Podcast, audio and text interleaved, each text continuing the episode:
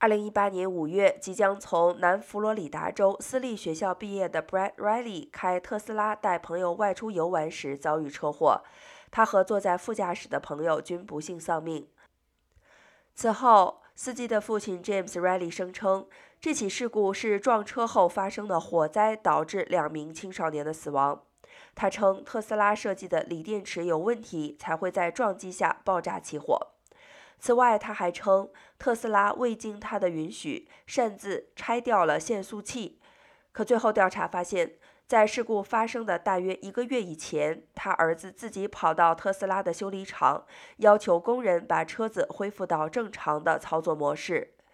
昨天上午，这起案件在佛罗里达州开庭审理，陪审团裁定，由于是司机本人要求拆除限速器，所以特斯拉只需负百分之一的责任。而丧命的司机 Brad Riley 应负百分之九十的责任。